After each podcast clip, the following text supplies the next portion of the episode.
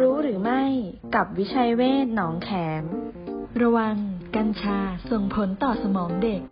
สารประกอบในกัญชาทำให้เกิดพิษเฉียบพลัน และส่งผลระยะยาวทำให้เกิดสารเสพติดได้ ห้ามใช้ในเด็กและวัยรุ่นอายุน้อยกว่า 20 ปี ควรหลีกเลี่ยงการบริโภคผลิตภัณฑ์ ที่มีส่วนผสมของกัญชา เช่น ขนม อาหาร พิษระยะเฉียบพลันต่อระบบประสาท อาการมีดังนี้ เวียนศีรษะ แขนขาอ่อนแรง พูดไม่ชัด ความรู้สึกตัวลดลง สับสน เดินเซ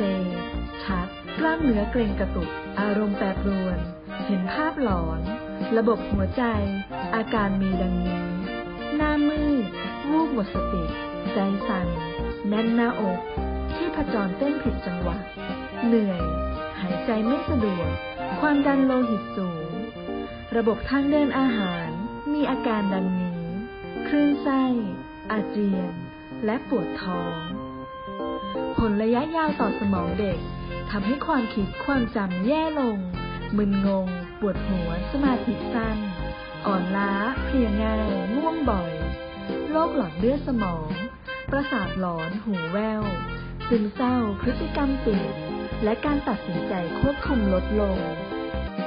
ดูแลชีวิตด้วยจิตใจ โรงพยาบาลวิชัยเวชอินเตอร์เนชั่นแนลหนองแขม 02 441 6999